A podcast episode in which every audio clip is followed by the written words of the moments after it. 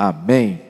Então, hoje eu quero dizer para você uma coisa: continue em frente, continue caminhando, continue fazendo o que você vem fazendo, continue acreditando, continue louvando, continue dizimando e ofertando, enfim, não pare jamais de fazer aquilo que move o seu coração, porque muitas vezes os resultados não são visíveis.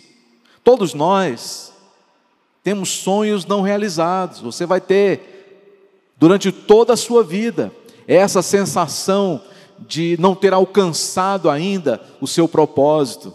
Todos nós também temos projetos que ainda estão incompletos. E isso é a coisa mais normal do mundo, porque nós estamos vivos. E se eu estou vivo, significa que Deus tem plano para mim. Mas também há trabalhos que você não conseguiu terminar ainda. Isso pode gerar em você uma sensação de desânimo, de frustração, de descontentamento. E é muito fácil você será afligido por estes sentimentos emocionais. Deixe-me dar aqui para você uma chave muito importante no início dessa palavra.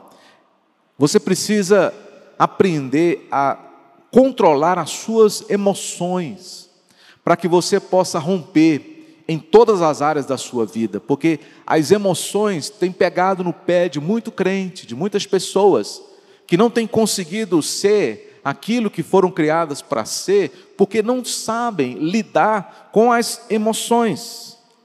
As coisas, gente, não acontecem instantaneamente.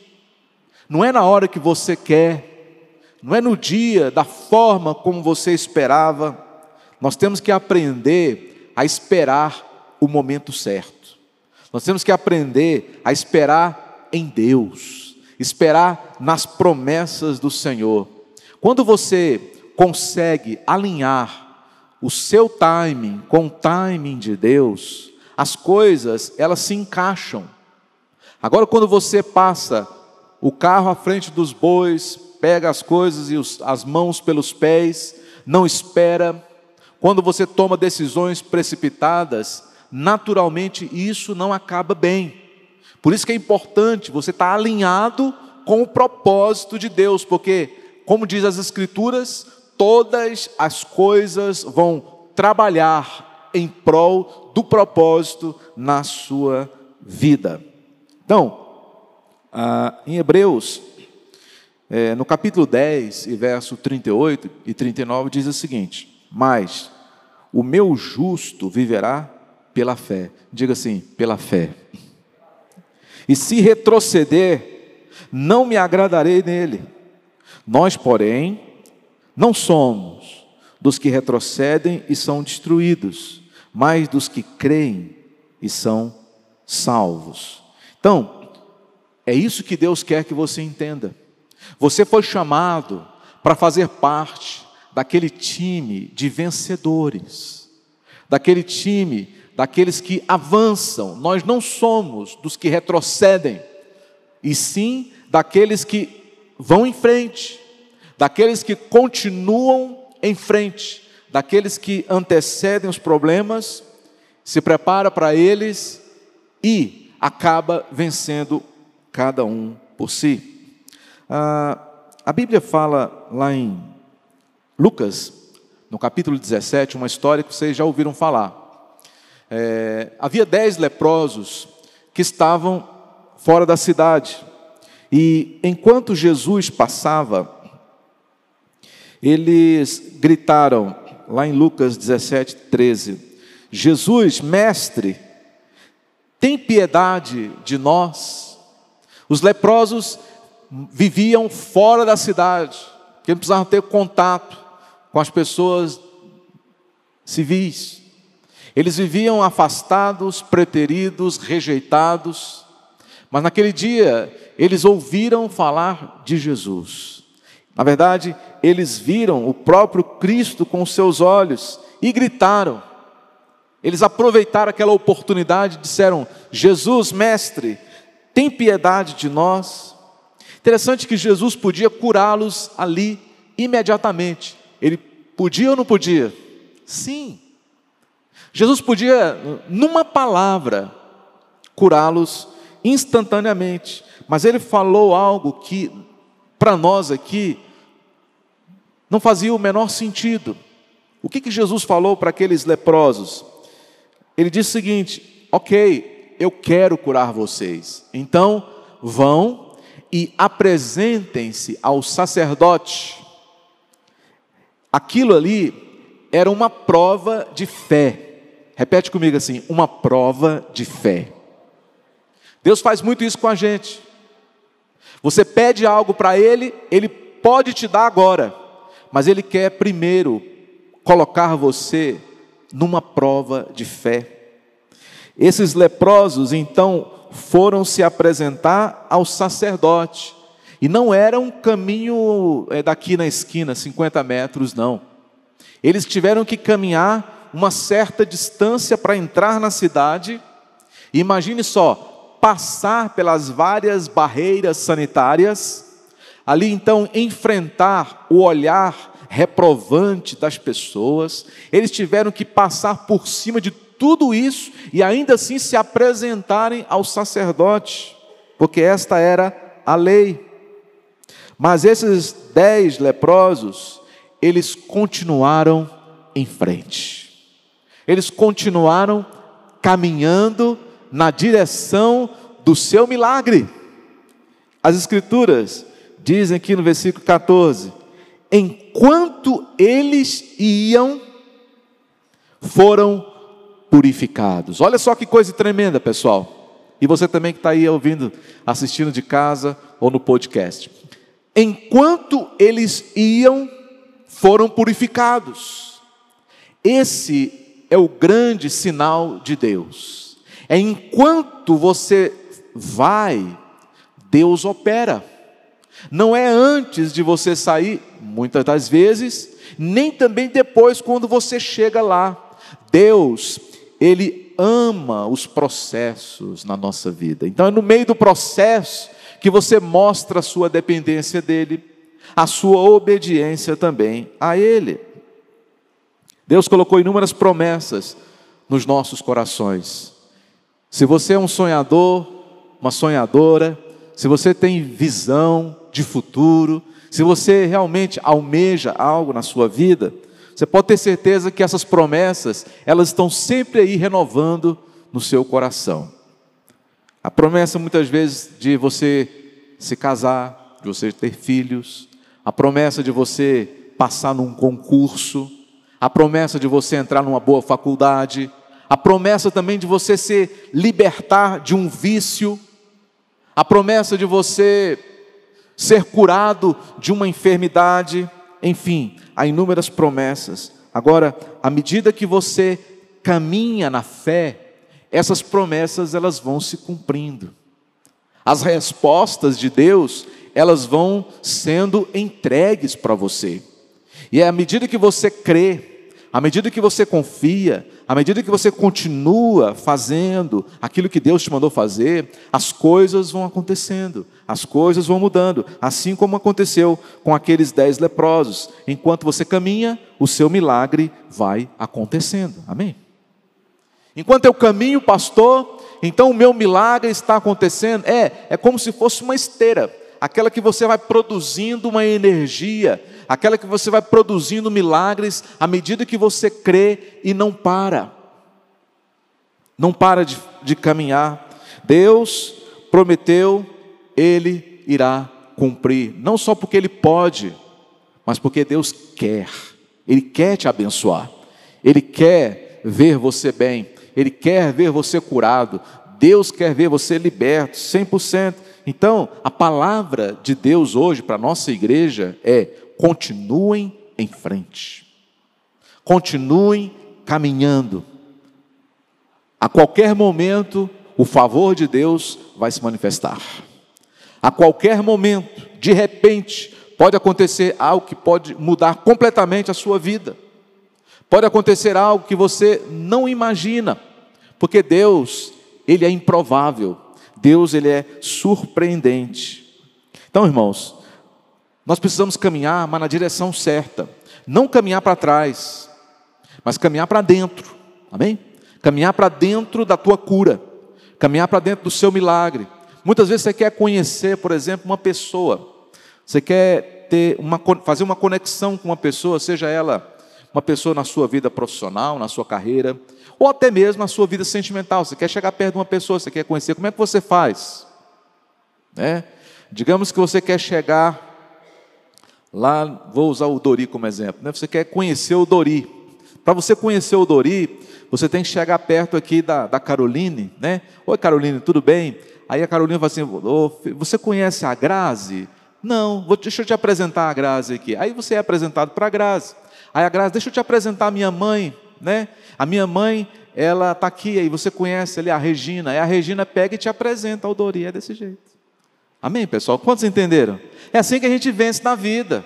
Se você ficar lá enfurnado na sua casa, você nunca vai encontrar as conexões certas. As pessoas certas estão ao seu redor, só que você tem que saber chegar até elas. Prazer, Dori, eu te conheço. Né? Então é assim. Você quer conhecer um rapaz, como é que você faz para chegar num rapaz? Você tem que chegar em alguém que conhece ele. Entendeu, irmã? Entendeu, jovem? É isso. Então você começa a conversar, você começa então ali a perguntar, daqui a pouco você já está ali próximo daquela pessoa, próximo daquela pessoa que vai fazer uma grande diferença na sua vida. Então você não pode parar, esperar que as coisas elas venham até você. Seja proativo, tá? Seja proativo. Se você não desistir e continuar em frente, eu garanto, você vai ver o favor de Deus se manifestar na sua vida. E uma das coisas que mais precisa acontecer na nossa vida é nós termos conexões espirituais. Tá? Diga comigo assim, conexões espirituais. Gente, tudo na vida da gente acontece através de conexões. Tá? De conexões, de relacionamentos, de networking, de coisas que você precisa implementar para que a sua carreira também possa ser projetada. Você precisa estar sempre conhecendo pessoas novas. Para o Evangelho é a mesma coisa. Você quer ganhar uma vida para Jesus? Hã? Você quer trazer uma pessoa para Jesus? Então começa a caminhar em direção àquela pessoa. Chega perto lá do filho dela, da esposa dela, dele, né? Chega lá perto do irmão, da irmã, e começa a falar, até você chegar naquela pessoa e dar o recado que você precisa dar, fazer amizade com aquela pessoa. É assim que funciona. Muitos milagres de Jesus exigiram obediência. O seu primeiro milagre, por exemplo, aconteceu em Caná da Galileia, lembra? Jesus transformou água em vinho.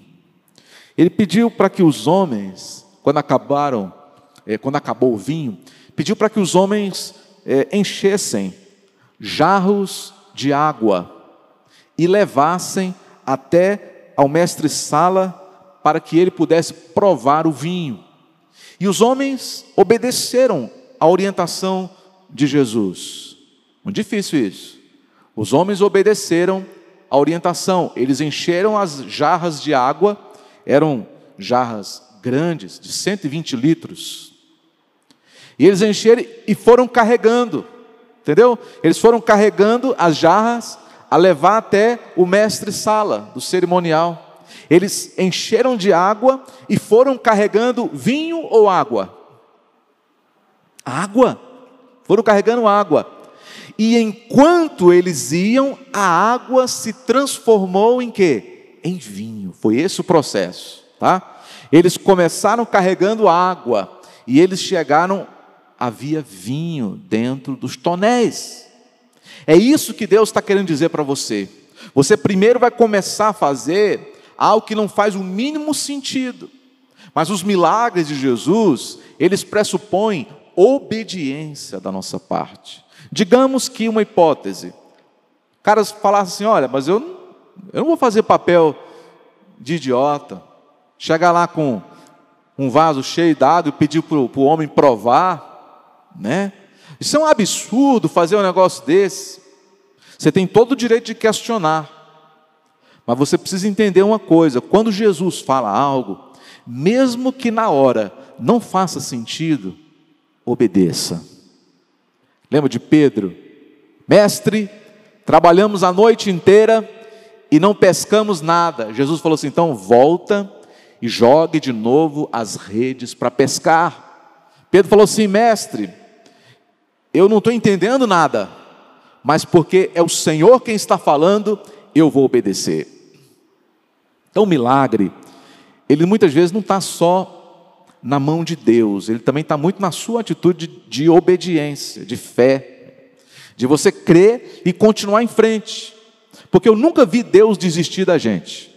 Deus nunca desiste de uma promessa, Deus nunca desiste de te abençoar, Deus, ele não desiste de você, quem desiste somos nós.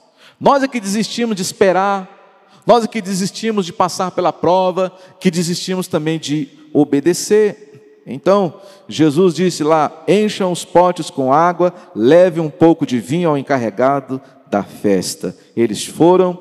E eles então se surpreenderam naquele dia com um vinho de altíssimo padrão. Porque as coisas de Deus são assim, irmãos. Quando Deus faz uma obra, ele faz com excelência, tá? Excelência é um valor que a gente aprende com Deus, com Jesus. Olha só, Deus, ele gosta de mexer com as nossas emoções. Tá? Deus, ele parece que ele quer ver como é que nós lidamos com as circunstâncias. Às vezes, Deus, ele vai pedir para você fazer aquilo que você não tem experiência. Sabia? Deus te coloca em cada fogueira que você tem que se virar naquela hora, mas depois você descobre que você tinha potencial e não sabia. Deus muitas vezes vai pedir para você perdoar alguém que fez um mal enorme para você. E aí, hein? Isso é prova, irmão. Isso é teste de fé, teste de obediência e de fidelidade também. Às vezes, Deus, ele pode fazer com você como ele fez com aquele jovem, pedindo dele os seus 5 pães e os seus 2 peixinhos para alimentar uma multidão de 5.000 pessoas. Aquelas pessoas só foram alimentadas e fartas naquele dia, primeiro porque Jesus estava lá, segundo, porque teve um jovem que ele deu os seus 5 pães. Tinha muita gente lá que talvez até tinha, que escondeu, dizendo o seguinte: se eu der, eu vou ficar sem. Se eu der, vai me faltar. Entenda uma coisa: quando a gente anda com Jesus na fé, nós temos que abandonar a mentalidade de escassez. Tá, pessoal? Isso aqui é muito sério. Tem muita mentalidade de escassez dentro das igrejas. O cara fala assim: eu não vou doar, porque se eu doar, eu vou ficar sem. Isso aqui, irmãos, é a coisa mais comum que tem. Ora, se eu doar, como é que eu vou conseguir fazer aquilo que eu pretendo fazer no mês que vem, ou pagar as minhas contas? Isso é mentalidade errada. Não é mentalidade de reino, é mentalidade do mundo. Não é servo de Deus, é servo de Mamon, que pensa assim. O homem de Deus, a mulher de Deus, não tem mentalidade, nem cultiva mentalidade de escassez, mas mentalidade de colheita, de abundância. Eu vou dar e eu tenho certeza que Deus vai me honrar. Deus vai suprir as minhas necessidades. É assim que o Senhor age. Vou dar outro exemplo aqui para você. Primeiro, 2 Reis, lá no capítulo 4, havia uma viúva que ficou com uma grande dívida quando seu esposo, que era discípulo dos profetas, veio a falecer. O credor já havia ali ameaçado levar os 2 filhos dela para trabalharem de graça para ele por muitos anos, para quitar a dívida que o seu velho pai havia deixado. Aquela mulher ficou desesperada, não para menos. Qual foi a sua atitude? Ela se dirigiu ao profeta. Ela foi até a casa do profeta. Diga comigo: a casa do profeta. Irmão, é onde está a resposta. É na casa do profeta. Então, quando você estiver numa situação onde você não sabe o que fazer, você tem que correr, mas não para longe da igreja, mas para dentro da igreja. Porque é aqui que você vai receber a orientação, é aqui que Deus vai te dar a palavra, é aqui que Deus vai te entregar um sinal, é aqui que Deus vai te capacitar para você resolver o problema que você está diante dele. Então vamos lá. O que o profeta Eliseu perguntou para a mulher? O que a senhora tem em casa? Qual foi a resposta dela? Ela respondeu: tua serva, quer dizer, tua serva não tem nada. O profeta falou: mentira, tua serva não tem nada, eu não tenho nada. E o profeta falou assim: você tem sim. Você tem sim, pensa mais aí, Fecha os olhos, imagina o que você tem. Por que ele fez essa segunda pergunta para ela? Porque ele sabia que Deus, ele sempre deixa um remanescente. Tá, irmão? Isso aqui é um princípio também. Deus nunca te deixa na lona. Deus, ele nunca te deixa no fundo do poço. Até quando você está no fundo do poço, você tem forças para subir e escapar. Ele perguntou: a senhora tem sim? Ela não tem. Tem, eu sei que a senhora tem. Aí ela falou: peraí, lembrei, Ela disse o seguinte: sim, eu tenho apenas uma botija de azeite. Amém? Eu tenho só uma botija de azeite. Então, ele falou assim: então vai ser com esse azeite, vai ser com essa botija que Deus vai resolver a tua vida. Se ela tivesse um palito de fósforo, seria com um palito de fósforo que Deus ia resolver aquele problema. Ela ia lá tacar fogo na casa do homem lá, Se ela tivesse, meu irmão, qualquer coisa, minha irmã, qualquer coisa, Deus iria usar, porque Deus, ele sempre pede uma matéria-prima. Lembra um pouquinho aqui à frente, não vou citar o texto, mas um dos discípulos deixou cair o machado na água, no rio, e perdeu, porque o machado era emprestado. Aí então o profeta foi lá e falou assim: vai ali naquela árvore, quebra um galho e traz para mim. Aí ele foi lá, quebrou o galho, trouxe para o profeta e falou assim: aonde foi que você acha que caiu o machado? Foi bem ali, ó. O que o profeta fez? Pegou o galho que ele tinha quebrado da árvore e lançou na água. Esse detalhezinho do galho aí, tem muita gente que não dá muita bola, acha que o machado flutuou, naturalmente ou sobrenaturalmente, mas teve esse negócio do galho, teve a botija de azeite. Então sempre vai ter alguma coisa. Deixa eu pegar você aqui agora só para fazer uma pergunta. Digamos que você está também diante de uma situação que você não sabe o que fazer. Primeira coisa, você já acertou porque você está aqui, Você está na casa do profeta, você veio na casa do profeta. Mesmo que você não tenha vindo, você está assistindo o que está acontecendo dentro da casa do profeta. A segunda pergunta é: o que você tem aí para você começar a usar para resolver aquilo que você não está dando conta de resolver? Ah, eu tenho uma botija de azeite. Olha só, irmãos, qual foi a estratégia? Disse o profeta: vá pedir vasilhas emprestadas, vasilhas de todos os vizinhos, vasilhas vazias, mas não peça poucas, peça muitas vasilhas, vasilhas vazias. Interessante, Ela foi e pegou dúzias e mais dúzias de vasilhas emprestadas. Imagino que enquanto ela estava fazendo isso, ela e seus dois filhos, ela ficava pensando assim: mas eu preciso de vasilha cheia. Vasilha vazia não vai resolver o meu problema. Mas continue em frente. Continue fazendo o que Deus te mandou fazer. Se Deus te mandou buscar vasilhas vazias, faça exatamente como Ele te mandou. Exatamente. A fé, ela prepara o terreno para a provisão. Amém, querido irmão? Diga comigo assim: a fé prepara o terreno para a provisão. Então você precisa ter fé. E faça como aquela mulher: vai lá e busca quantas forem necessárias. A Bíblia diz que o azeite não parou até que a última vasilha ficasse cheia. Olha que coisa tremenda. Aí disse o profeta: vá, venda o azeite e pague suas dívidas, e você e seus filhos ainda vão viver do que sobrar. Amém, irmãos? Deus é exagerado com as coisas. Sempre foi assim. Diga assim: Deus é exagerado. Né, irmão? Você já viu Deus fazer pouca coisa? Um dia desse eu entrei num comércio e tinha uma faixa lá. A proprietária mandou escrever uma faixa, um banner, né, dizendo o seguinte: o muito meu para Deus é pouco, o pouco de Deus para mim é muito. Deus, eu quero o pouco do Senhor. É, começou bem, né? Começou bem, mas terminou mal. Que história é essa de pedir o pouco de Deus?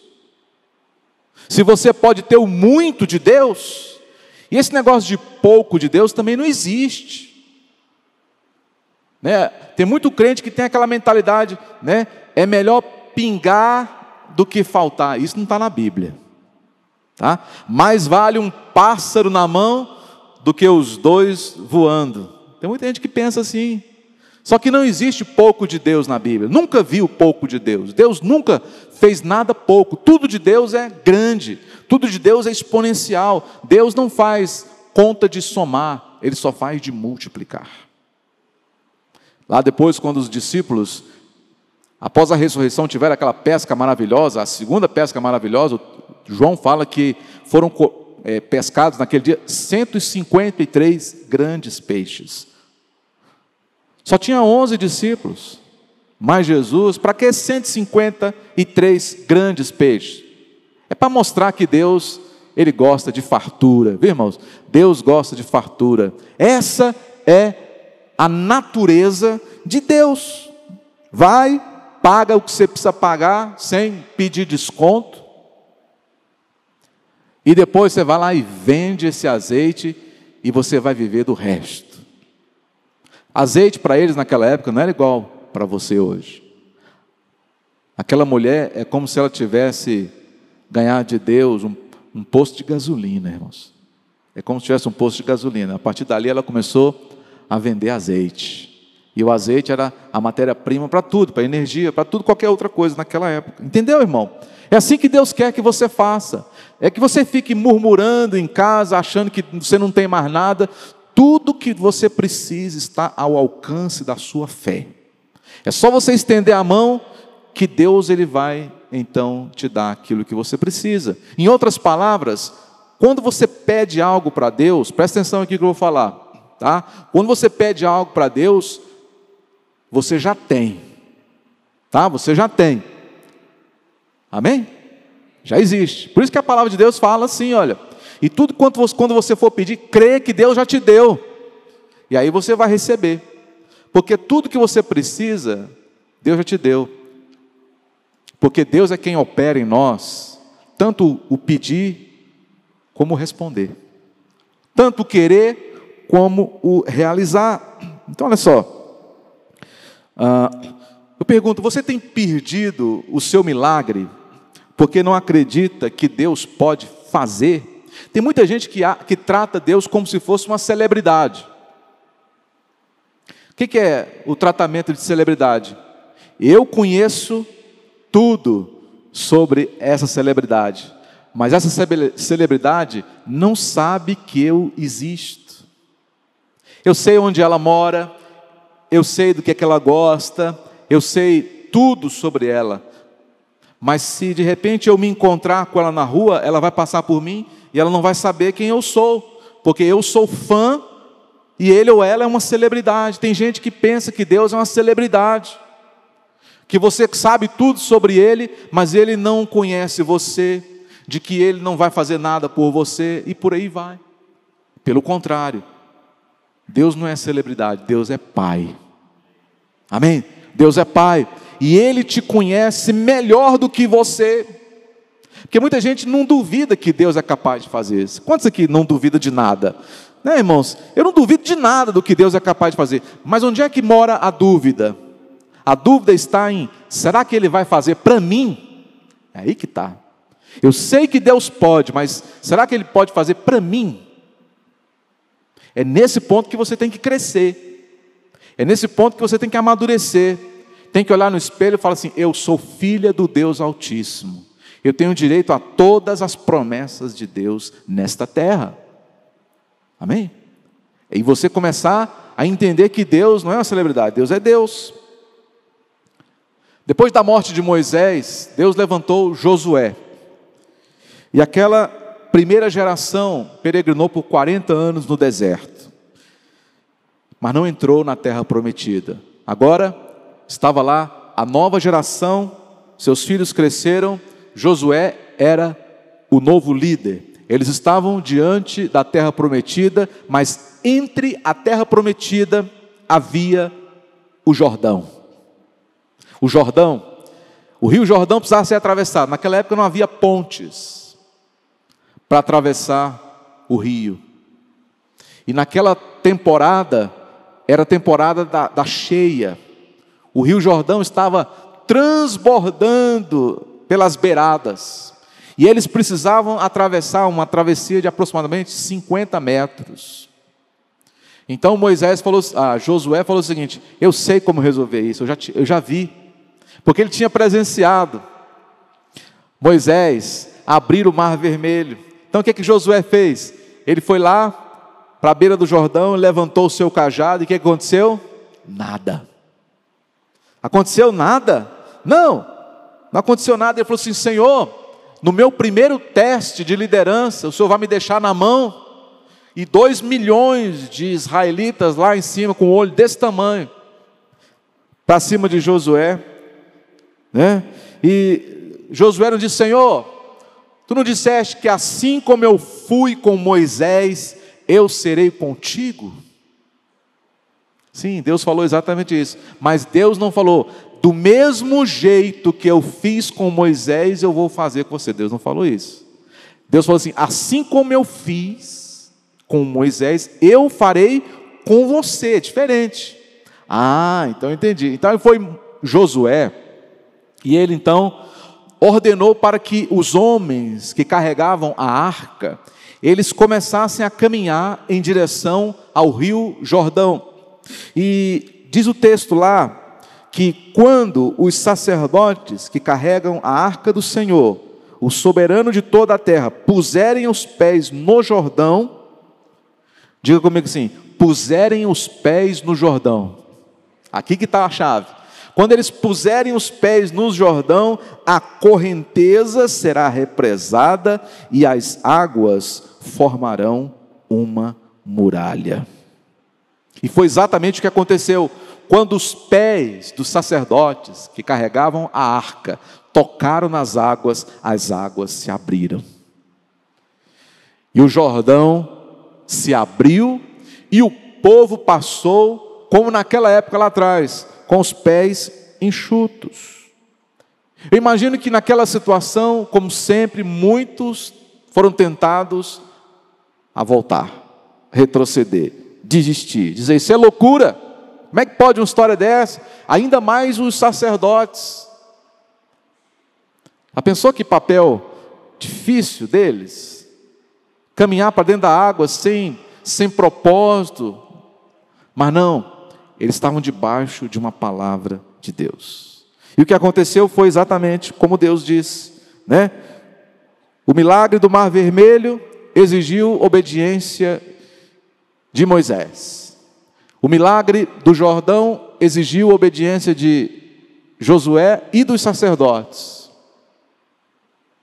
A cura de Naamã exigiu obediência de Naamã por mergulhar 7 vezes no Rio Jordão.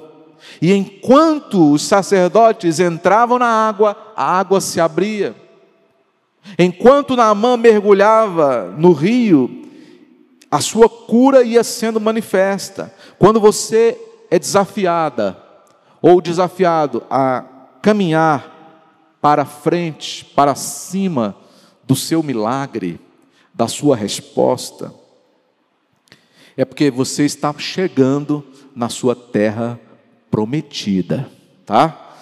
está chegando na sua terra prometida. Antes de você adentrar no grande propósito, sempre tem uma prova grande também, antes de você pisar os pés lá, né?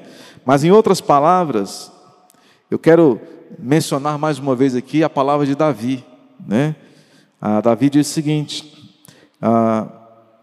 eu já fui jovem e hoje sou velho, e nunca vi um justo desamparado por Deus. Não existe. Nunca eu também vi um justo desamparado por Deus. Se você confia em Deus, Ele vai te dar uma resposta. Pode ser que não seja hoje, mas talvez seja amanhã. Mas você não fica sem resposta. Amém, irmãos? Amém mesmo? Então nós não temos motivos para desistir. Nós não temos motivos para voltar atrás, para retroceder de forma alguma. A nossa terra prometida, ela não é aqui, ela está adiante de nós. Então nós não podemos parar, como se nós já estivéssemos aonde deveríamos estar. Nós estamos aqui para poder caminhar para frente, continuar andando. E a Bíblia diz, lá em Efésios, sobre a armadura do crente. O que que fala lá? Lá fala sobre o capacete da salvação, não fala? Fala sobre a couraça da justiça, o cinturão da verdade, fala sobre as sandálias da preparação, fala sobre o escudo da fé, mas é interessante que naquela armadura não tem nenhuma peça que protege a retaguarda. Não tem nenhuma peça que protege a retaguarda. Tem peça que protege a cabeça, os pés, o tórax, o braço, mas não tem nenhuma peça que protege as costas. Por que será, irmão? Por que será, irmã?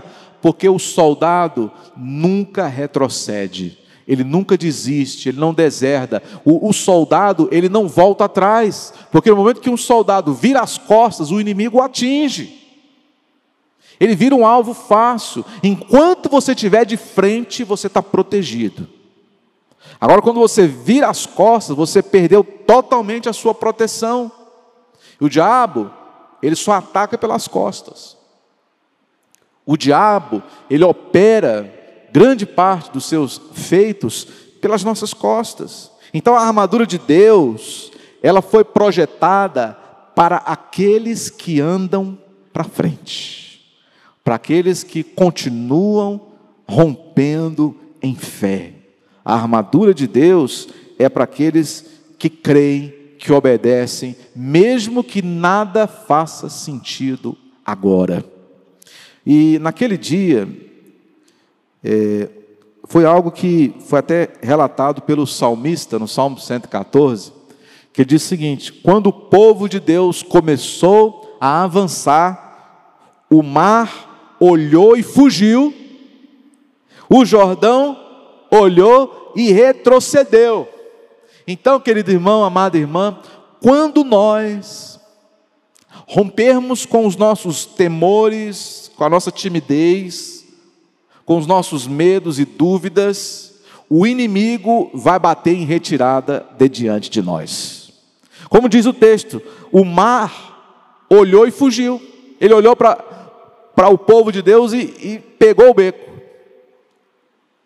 O Jordão retrocedeu e as portas vão se abrir. Quando? Quando você começar a bater. Os caminhos vão se abrir quando? Quando você começar a andar. As conexões vão surgir quando? Quando você começar a falar. O milagre vai acontecer quando você for atrás da sua resposta, da sua bênção.